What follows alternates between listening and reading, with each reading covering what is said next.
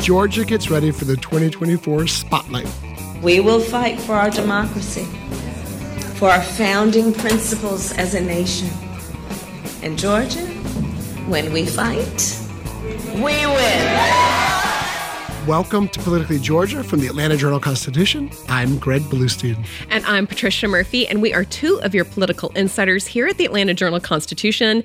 If you're just joining us for the first time, welcome, and be sure to follow us on Apple, Spotify, or wherever you get your podcasts so you never miss an episode. We are so thrilled to be here live and in person for our first live episode here at the AJC studios in beautiful Brookhaven. Patricia, it's awesome to be here. And we have so many questions from our listeners we can't get wait to get to. It's true. Greg, I get to see you IRL in real life quite a bit. Not too much, just quite a bit, just enough. But I don't get to see Shani B very often, and people cannot see him on our screens. But Shani B is just on the other side of the camera. So the whole gang is here. We're in real life. We have a ton of questions, but we'll kick it off a little bit with some 2024 talk because it's never too soon. And I have to point out to our video watchers, our viewers, the cool backdrop we have. It looks like we're at a picnic at the state capitol in the twilight. I've got my, my picnic basket over here, my Chardonnay. It's just great. I'm not sure this would be my first choice for a picnic at twilight, but that's okay. It's a monument, it's important, it's politics. So uh, there's nothing wrong with that. It is Georgia politics. Well, coming up in today's episode, we're going to open it up with talk about the latest in 2024 politics in Georgia. And then we're going to start getting to your questions because, as I said, we have literally dozens of them. We won't get to them all, but we hope to get to a, a decent amount of them before we have to sign off for the day. This is Politically Georgia from the Atlanta Journal Constitution. In Atlanta, one voice has stood out for over four decades. An AJC original, The Monica Pearson Show. Let's talk about how you got to ESPN. Revealing interviews. You are known as America's doctor, but I want to know who you were before that. When you have a different name, you have different color skin, it can be tough. With Atlanta's most famous faces as you've never seen them before. I'm telling my story. This is the American dream. The Monica Pearson Show streaming now on AJC.com. Let's start right here, Patricia, because a few years ago, many Republicans, definitely not all, but many, they were in denial that Georgia was going to be a premier battleground state. We heard some scoff at the notion that Georgia was going to be competitive. Others, like Governor Kemp and Attorney General Chris Carr, were sounding the alarms. Well, now that is not in doubt at all. Leading Republicans say the race is effectively over. The race for the White House is basically over if the GOP cannot carry Georgia, and Democrats are already putting the state at the center of their efforts. You look no further than Friday's visit from Vice President Kamala Harris. Georgia, let's all understand what's at play. These extremists have a plan to take their agenda national through the courts and blocking access to the ballot box. These so called leaders have a national plan to silence the voices of the people and to roll back our progress. But here's the thing the people will not be silenced. Clearly, Patricia, a big part of the Democratic strategy is painting Republicans as extremists, as Trumpers, as MAGA. Yeah, and that's something that we see Joe Biden do over and over again. And it's so interesting to hear Harris say that because she included in her remarks talk about um, abortion restrictions and talk about gun restrictions, which here in the state of Georgia, those poll very clearly in the favor of policies that Democrats are supporting right now. Those are no lose issues for Republicans when it comes to a GOP primary. But when you get into a general election, when you get into a statewide contest, like Joe Biden won narrowly in 2020, that is the place where Democrats really believe they can continue to pick off those suburban Atlanta voters, voters, even in parts of rural Georgia. It's a pretty clear advantage that Democrats would have if they really focus on those issues. And um, of course, the race in Georgia is not over, but Republicans um, know very well they cannot lose this state. There's a path for Democrats to get back to the White House without Georgia. It's a narrow path and includes Wisconsin and Michigan. Republicans really can't win without Georgia. And so that's why we are seeing early visits from the national ticket, and we will not be ignored. I don't want to sound crazy. We will not be ignored, but we Georgia is not going to be ignored even by GOP candidates while they're campaigning in places like Iowa and New Hampshire and South Carolina. We'll still see them here in Georgia because they cannot lose this state. Um, and they want to push back on that conversation about being extremists, but they also have to win their GOP primary in the meantime.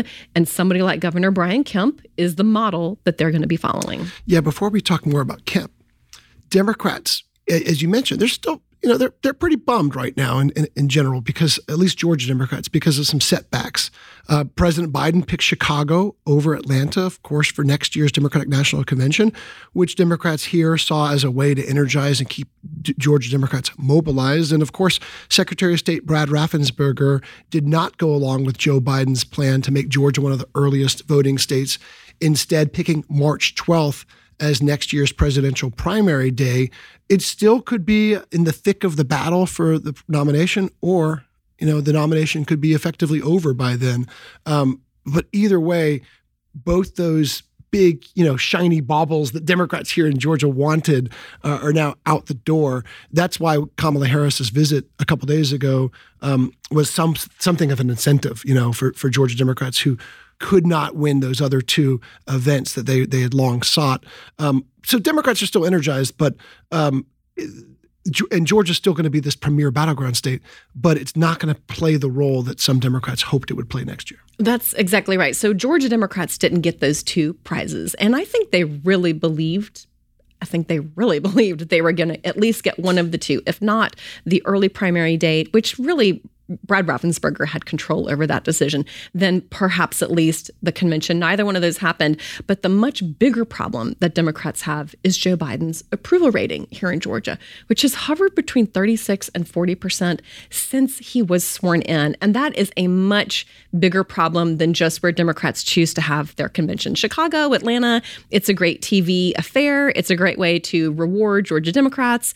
Um, but they got to get reelected. And he's had these really um, middling, stubborn approval ratings. Um, even while the economy in Georgia has been quite strong, he's just been dragged down by a number of other larger issues. So that's the real work they have to do. And they have to just pound home with voters. Um, it's not as bad as you think, they're saying to Democrats and independents.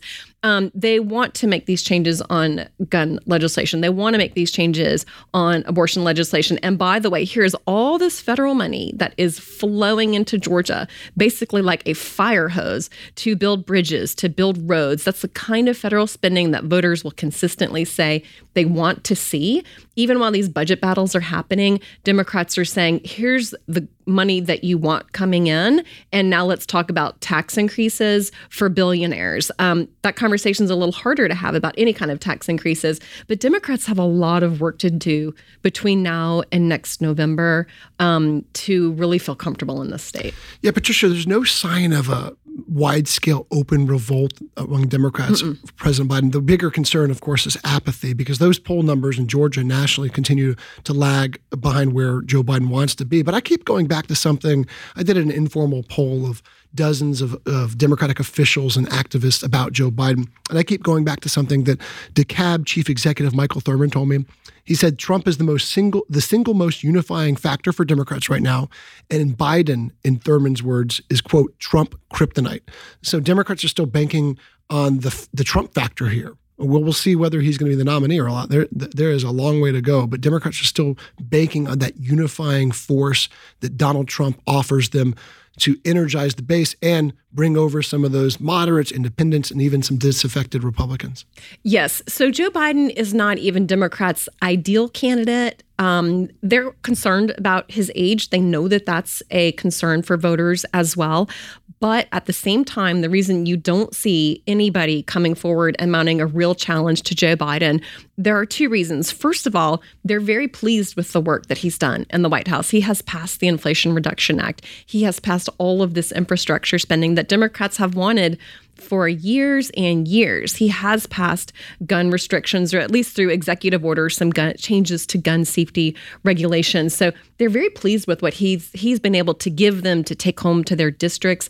And the other reason is that only one man in America one person in America has ever beaten Donald Trump in a uh, an election, and it's Joe Biden. Do you really want to give up on that? Who at least has done it in the past? He's at least been the recipe to kind of break that Trump fever dream.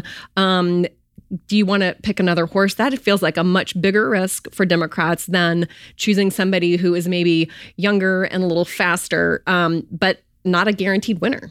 And before we start taking some questions, let's talk about the other major factor in Georgia politics, Governor Brian Kemp. Yep.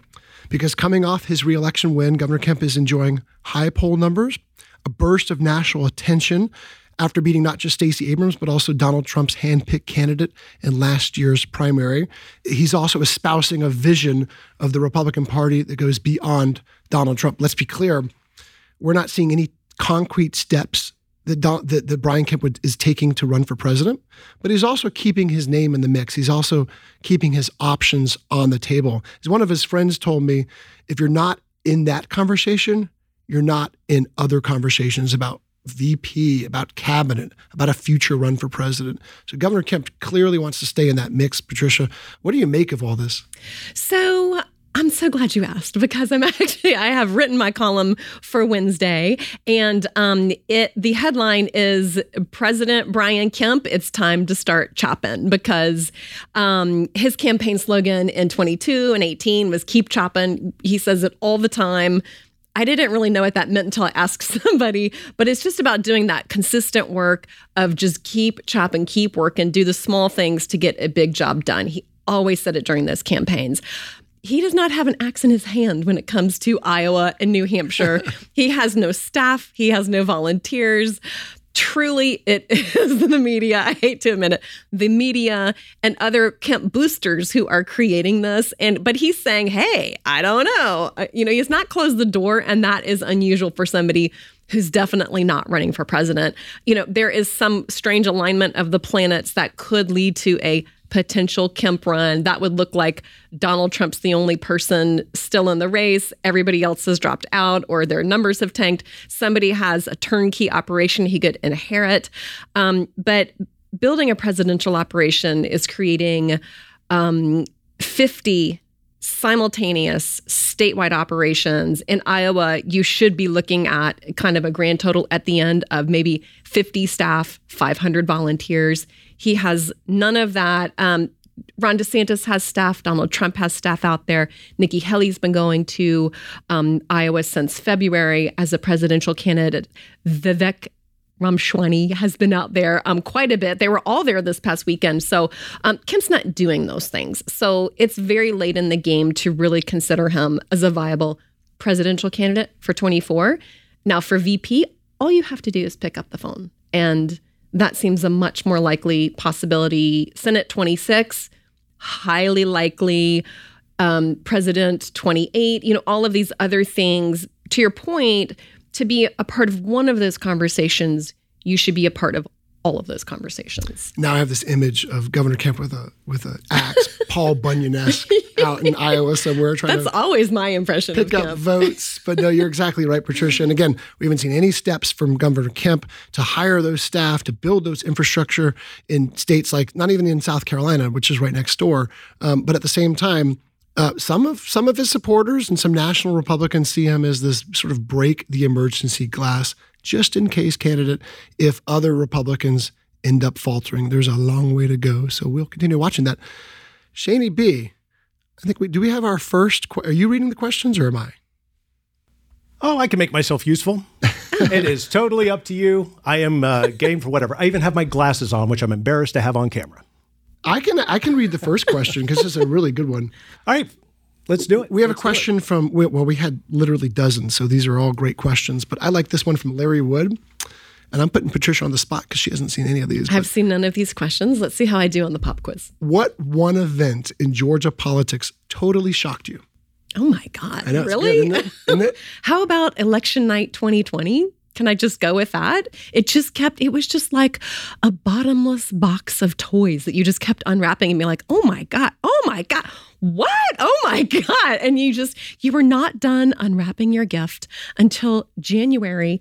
And then frankly, it just keeps uh, unwrapping itself. And I'm not saying that these were all good results. I'm not making an editorial comment on that, but it, it has just been the most shocking development of my lifetime as a Georgia native to see contests in Georgia um, competitive between the two parties, between the sensation that anybody could win these statewide races from any party.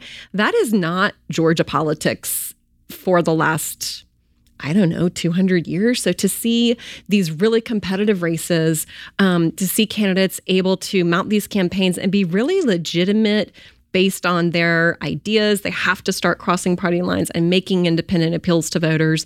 Just that entire development and then all of the results that that has spun off. And to me, it all started in um, on November election night 2020. Perhaps the subject of your book, flipped, flipped by Greg Bluestein. For that book, one Republican operative told me that Democrats had to pitch a perfect game within a perfect game within a perfect game to even be competitive in those 2020 and 2021 elections. Patricia, mine isn't like this sort of singular jaw dropping moment, but it's been this long-standing process. The resilience of Brad Raffensperger, Yes. someone who we all thought, even even probably even some of his his key supporters thought was sort of DOA that he was that he had no chance um, after the 2020 election, after he was vilified by not just Donald Trump, but so many other Republican rank and file activists and Republican leaders and, and folks who aren't even in the MAGA camp as ineffective. Um, and not only does he beat back a Donald Trump backed challenger in Jody Hice in the primary, but he also beats a very strong Democratic candidate in the November general election, Bee Nguyen, um, and uh, could have aspirations for 2026 and beyond ahead of him. So that would be my answer. We are going to take a very short break. This is Politically Georgia from the Atlanta Journal Constitution. Hip hop is a product of black people. It's a product of black song and celebration. The Atlanta Journal Constitution presents Hip hop's most pulled elements are pulled from the South. a Southern hip hop story. We always go back to that moment of the Source Awards. Everybody wants your rhythm, but they don't want your blues. The biggest names in hip hop. Atlanta is still the mecca for hip hop. 50 years. No one can deny One film. the power of the South now. The South got something to say.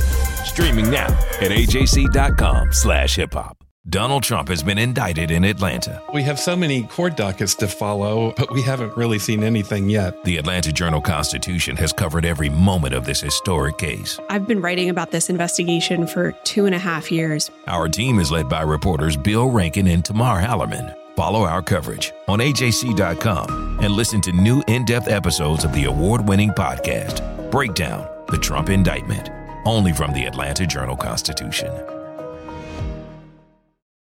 And we're back to Politically Georgia for the Atlanta Journal Constitution. I'm Greg Bluestein, along with your other host, Patricia Murphy. We're not only two of the hosts of the show, but we're also two of the authors of the Morning Jolt newsletter, which sets the stakes in the agenda in Georgia politics. And you can get it in your inbox every morning if you're a subscriber to the Atlanta Journal Constitution. You can join our community right now, this very moment, by going to subscribe.ajc.com slash podcast. That's subscribe.ajc.com slash podcast. And you can get six months of unlimited digital access, just 99 cents. What a deal. That's unbelievable. Subscribe.ajc.com slash podcast so you always know what's really going on. Okay, we have so many more questions to get to. Patricia, I'm going to put you on the spot again. I'm going to go with a question from John Herman, who says that 538, the data analysis site, identifies Georgia as one of the most inelastic states in the country. Who do you think actually makes up this tiny batch of voters? And I'm paraphrasing here because it's long. Um, oh, and when are you going to give Herman's tote board an on air plug? Well, we just Oh, gave John German's- Herman. Thank you. Well, there's your first on-air plug, and stay tuned because you never know there could be more. By inelastic, do we mean um, we're not having swingy elections? What, I wonder how we're defining inelastic. I would imagine 538. that that the voting blocks in Georgia are pretty concrete. Although we have seen in the last few elections in particular, this very small but influential block of swing voters, independents, moderates, disaffected Republicans, who have decided elections in 2021 and 2022. Yes, and I feel like um, the elasticity of that small group has a lot to do with Donald Trump. I think that there are some Republicans in that swingy group of uh, moderates who really have reached the end of their rope with Donald Trump. They're looking for other candidates, and they were more than happy to support Governor Brian Kemp. Um, we even have some Democrats in that swingy section who were also happy to support Brian Kemp and Brad Raffensperger because of their interactions and their resistance to Donald Trump. So a lot of this feels very personality driven um, and not even party driven, which is one of my favorite parts about that inelasticity because it's so hard to predict. Who could have ever predicted the outcome of those 2022 primaries? We knew that Kemp and Raffensperger looked strong. We did not know they were 50 points strong against very real competitors in David Perdue and Jody Hice. So that just was a huge shock. I also that was another think, shock from yes, the earlier question. Absolutely. Right? So I also think that that swinging group gets a lot more power in the state of Georgia because of our uh, election laws that let um, unaffiliated voters, or really let anybody, we have our open primary system, anybody can vote in either primary. So Democrats can cross over and vote for Republicans in their primary, and vice versa. Independents can do whatever they want. Anybody can vote in any primary they want. And that lets people have their voices heard in those primaries, not to be spoilers necessar- necessarily, but we talked to a lot of Democrats who did not believe Democrats would win in November of 2022. So they wanted to make their voices heard in that GOP primary and go ahead and pick Governor Kemp and pick Brad Raffensperger because they knew they, at, at the very least, if it was going to be a Republican, they wanted those Republicans in charge. And that's given those voters a lot more of a voice in the direction of this state than other states would have had with closed primaries. Yeah, there's definitely evidence of significant crossover voting in that primary. Not enough to swing the outcome of a race, especially when you're talking about 50 point yes. victories from Governor Kemp and big, big victories from Raffensperger and other Republicans um, Republican incumbents, but at the same time, there is that element. Um, to me, you know, look, every every race is sort of like a tightrope walk because um, in an open primary and in a general election, candidates have to appeal to their base while also not alienating the, the core. And the key in the general election is going to be this core of voters. I mean, we, we like to call them in the last election the Kemp Warnock voters.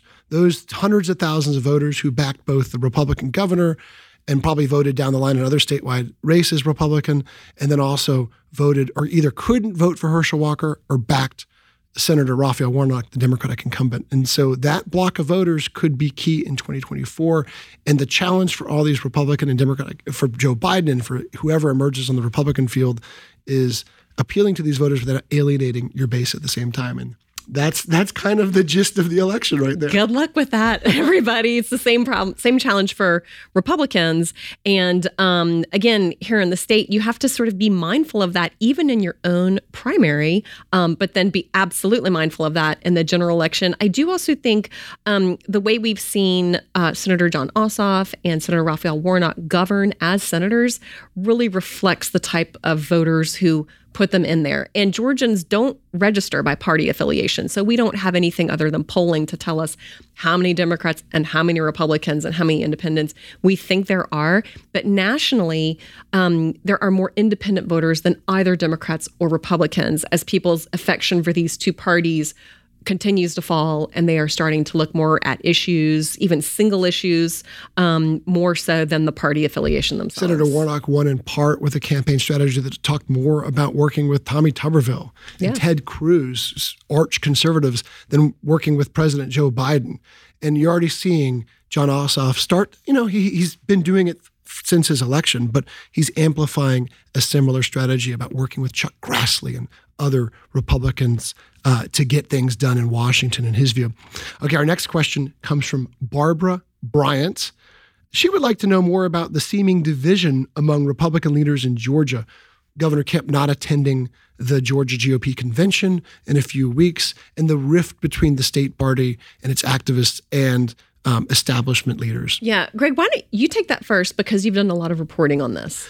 Yeah. Well, what you're seeing from the governor right now is an effort to create essentially a parallel structure to the Georgia Republican Party using something, it's, I know it's a little arcane and nerdy, but something called the Leadership Committee.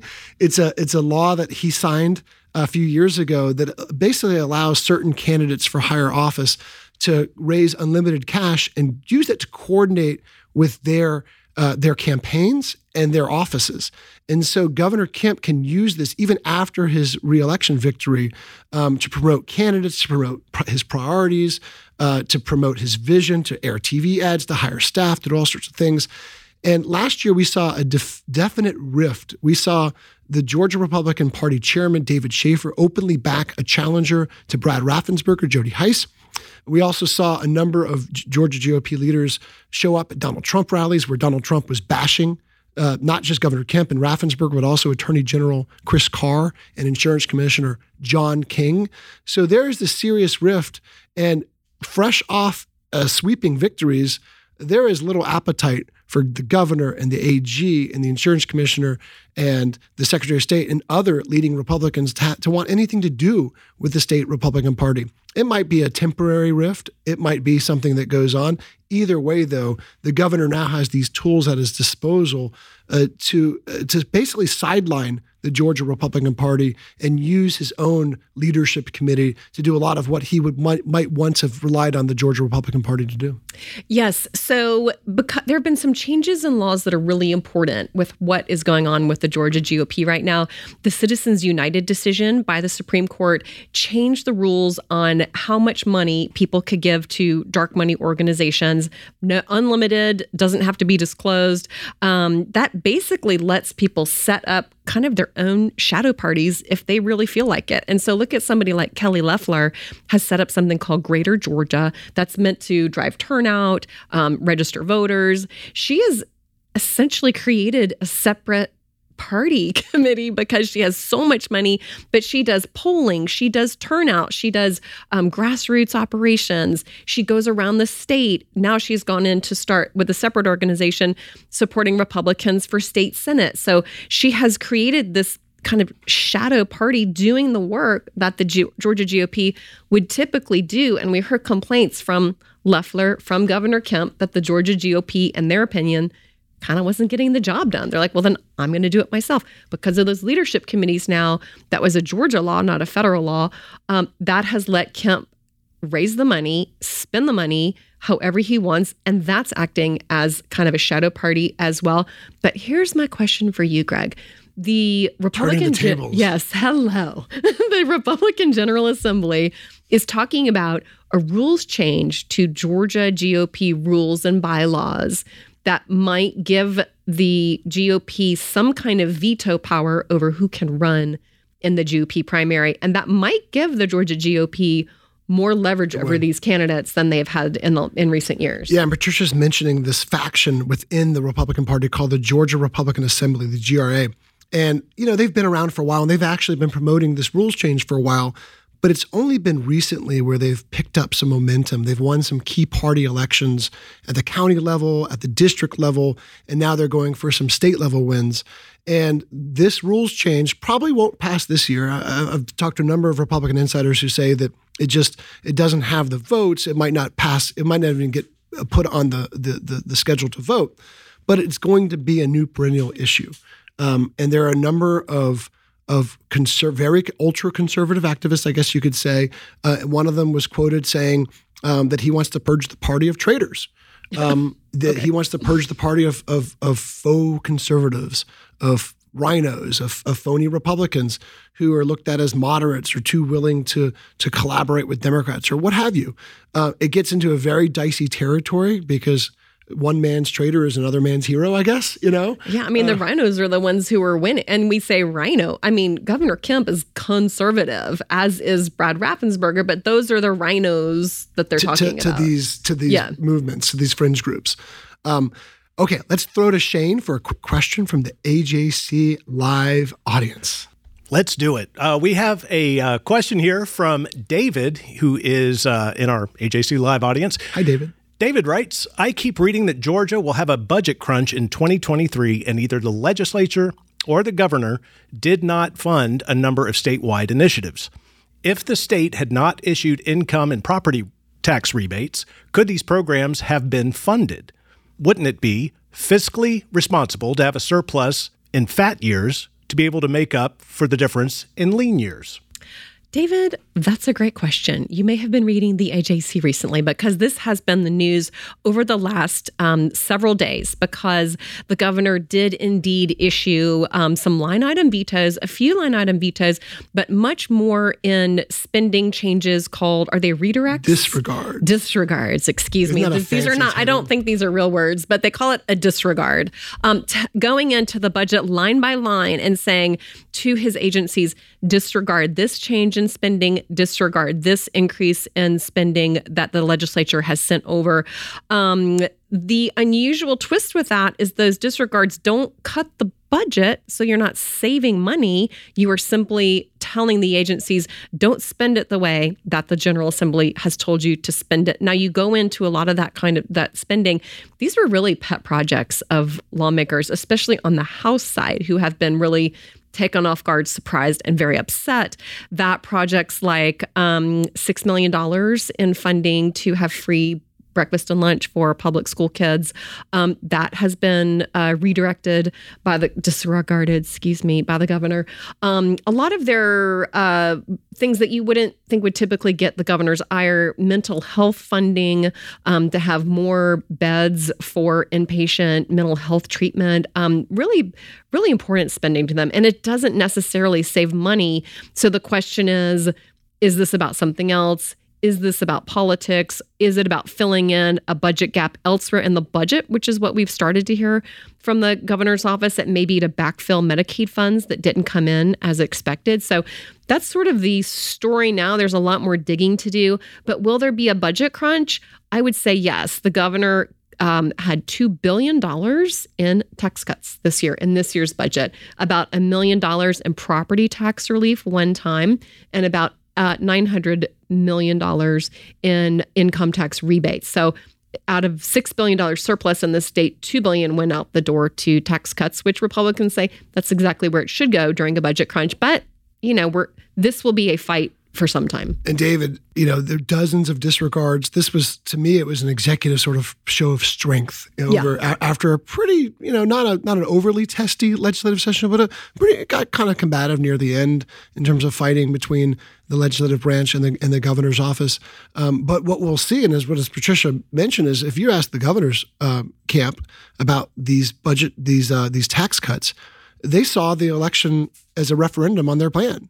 You know, Stacey Abrams uh, talked about using the $6.6 billion plus surplus on what she called um, generational change, bigger pay raises for teachers and public employees, expanding Medicaid, uh, uh, legalizing gambling, uh, casinos, and sports betting in order to to uh, boost needs based scholarships. Governor Kemp had a very different model, one that was premised on these tax cuts, these income tax cuts, property tax breaks, um, and other tax rebates to Georgians and he won and he is now he is now going out and carrying out uh, that campaign promise and so it's going to lead to a lot of questions especially going forward if we do end up in a budget crunch um, the dark clouds are already Mhm. brewing we saw a, a decline in, in the monthly revenue year over year in the latest tax report um, and you know there is a question about whether or not there could even be needed need another special session in order to revisit some of these budget cuts. Uh, from what I've heard, state officials are confident there won't have to be they won't have to go come back before January, um, but certainly some ominous clouds are brewing. Shani B, do we have another question, or do you want me to go to my list? Oh, why don't you go to your list? Okay, because we have a really good one. Shane's glasses are not working as well as hoped. Uh, they, they turned off. I'm sorry. They're, they're non-functional. We have a really good one from Randy Hornstein, who says, I know that there's little possibility of Governor Kemp or the state legislature rolling back abortion restrictions, but what about guns? Is there any possibility that the state will take any action on firearms? And Joshua, we got a variation of that question from about 20 people. Yeah. Um, you want to take that first? Uh, sure. I would say the chances of Georgia rolling back uh, gun uh, or creating new gun restrictions with the current governor and the current General Assembly is about zero, maybe 1%. The only even hint I've heard of a possibility would be maybe they would go in and revisit um, the language that has started to really make festivals concerned. We saw a number of public festivals over the past year canceled because of possible concerns about guns being allowed on proper, public property like Piedmont Park. Now those festivals are back now. So Music Midtown yeah, just announced today. Music Midtown just announced that they're coming back. That was one of the festivals that was canceled, and it was starting to create a lot of angst in the Capitol because it was just a monthly reminder of, uh oh, now we have gun laws that festivals and uh, performers don't want to be a part of, and it was costing those venues money.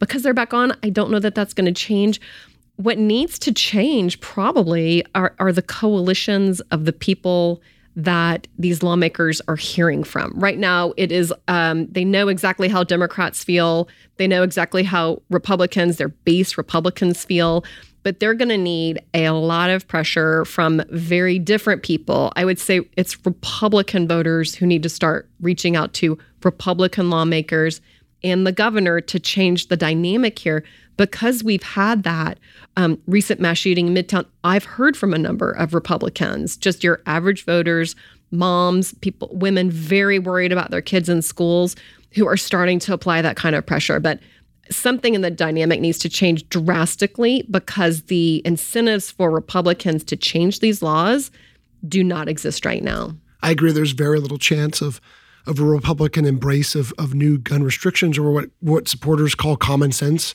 um, gun control measures. This is a governor, of course, who ran on a very pro gun platform beyond the Jake ad, beyond that famous ad. Uh, this is a governor who, in the heat of a, a primary battle, um, went to a gun store where his daughter bought her first handgun and signed permitless carry, which was one of the biggest expansions uh, of gun rights in Georgia in the last in the modern era in the last uh, decades. Um, so that's the sort of um, underlying fact as it is. Uh, at the same time, Democrats have changed their strategy. You know, not so long ago, Democrats were calling for bans of wholesale bans of certain types of weapons and ammunition and raising uh, minimum age limits to buy to buy guns. And they realized that as as much as that uh, energizes their supporters, that was never going to fly. So now. What we hear from Democrats and what we heard from the, the press conference that you covered just a few days ago in the Georgia State Capitol, where dozens of Democratic lawmakers gathered, is those bipartisan consensus efforts that polls show are widely popular. Uh, uh, more mandatory background checks, more safe storage standards uh, for people who have guns with kids in their homes, um, and red flag laws, which lets a court determine if someone is danger to himself or others, that a court can temporarily take away uh, that person's firearm. So these are these are these are issues that a number of Republicans could privately say they support, but they're also faced with the dynamic that, of backing any of these measures. It is an all or nothing game for these gun rights groups where they say if you support any of these measures, you're trying to take guns away. And that's the reality they're dealing with on their side of the uh, of the aisle with Republican primaries. Um, and so it will take probably some sort of bridging of that gap and Republican um, uh, you know unity on an issue like that in order to get any effective change done. Yeah, I would say there's also a huge gap between how base Republicans and base Democrats view this issue. Um, the Democrats say the way to address gun violence is fewer guns on the street. There you go. Republicans, especially very conservative Republicans, say the answer is more guns, more people with weapons to defend themselves. Um, that that there needs to be a bridge to change that. Um, and when you talk about um, the kind of the threats to Republicans, there was a Georgia gun lobbyist during a hearing on Michelle Au bill, Michelle's Michelle Au's bill about storing guns in homes with children.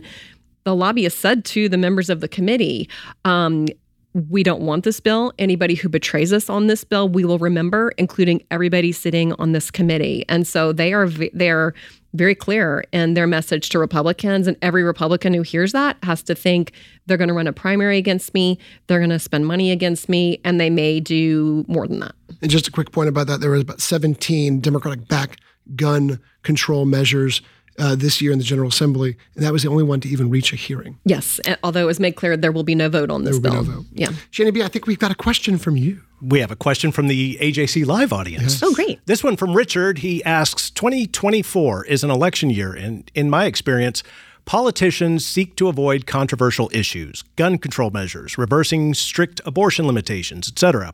Your thoughts? Well, that's a very good question. Well, you know, oftentimes in election years, we actually see the opposite. We see efforts uh, to energize the base.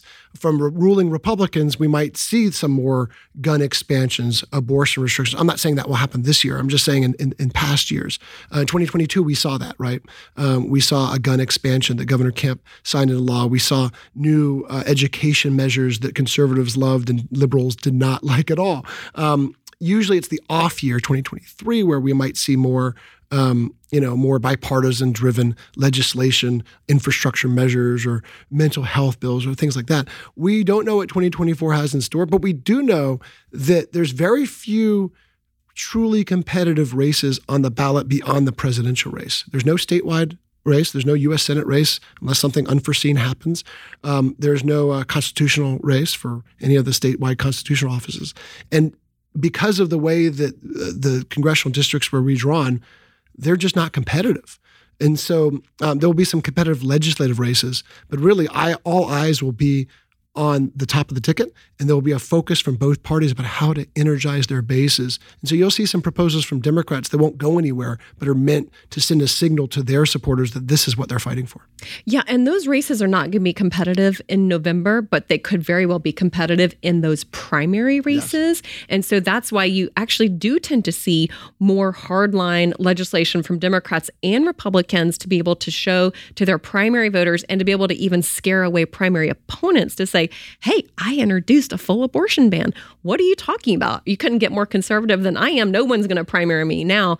And so they will even have those votes, push those votes to the floor so that they can vote on that. Now, that's when it comes up to the leadership of the state house and state senate to say, whoa, we have members in swing districts who are going to have a primary and a general election to deal with we don't want them taking those votes right now. So um, the election years can tend to be a lot of f- fodder for folly, I would say. And a quick note about that this year, in the absence of of Republican movement on abortion, on further abortion limits, or on expanding guns or other culture war issues. What we did see was we saw transgender policies go in the line, go into the spotlight, and that was described to me by one Republican lawmaker as sort of the, the release valve for all that conservative culture war energy went there because there wasn't a new big fresh debate over limiting abortion.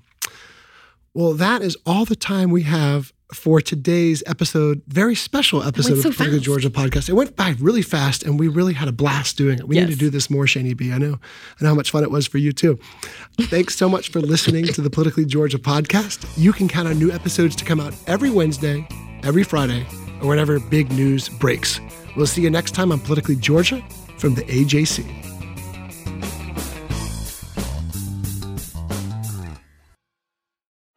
Our journalists at the Atlanta Journal Constitution are working around the clock to keep you updated on all the developments surrounding the Trump indictment. Now, the AJC is putting all of our coverage in one place with our new Trump 19 newsletter. Every Wednesday, you'll have our latest coverage and analysis on this historic case in your inbox. So sign up for free today at ajc.com slash indictment newsletter. That's all one word.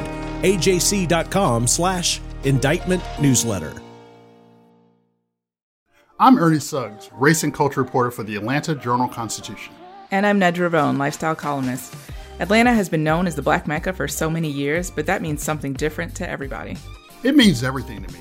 I've been living here for 24 years, and I am still amazed at how rich the city's black culture continues to grow. Every day I wake up, I learn something new. Well, you all can learn something new by subscribing to the Atlanta Journal Constitution's new newsletter called Unapologetically ATL. It's all about the people, the events, and the entertainment happening in metro Atlanta that black people might want to know about. Like historically black colleges and universities, Atlanta's thriving art scene, and the city's growing neighborhoods. Wherever you live, we want to hear from you. We want to hear what issues are important to you. So subscribe today at www.ajc.com slash Unapologetically ATL. Only from the Atlanta Journal Constitution.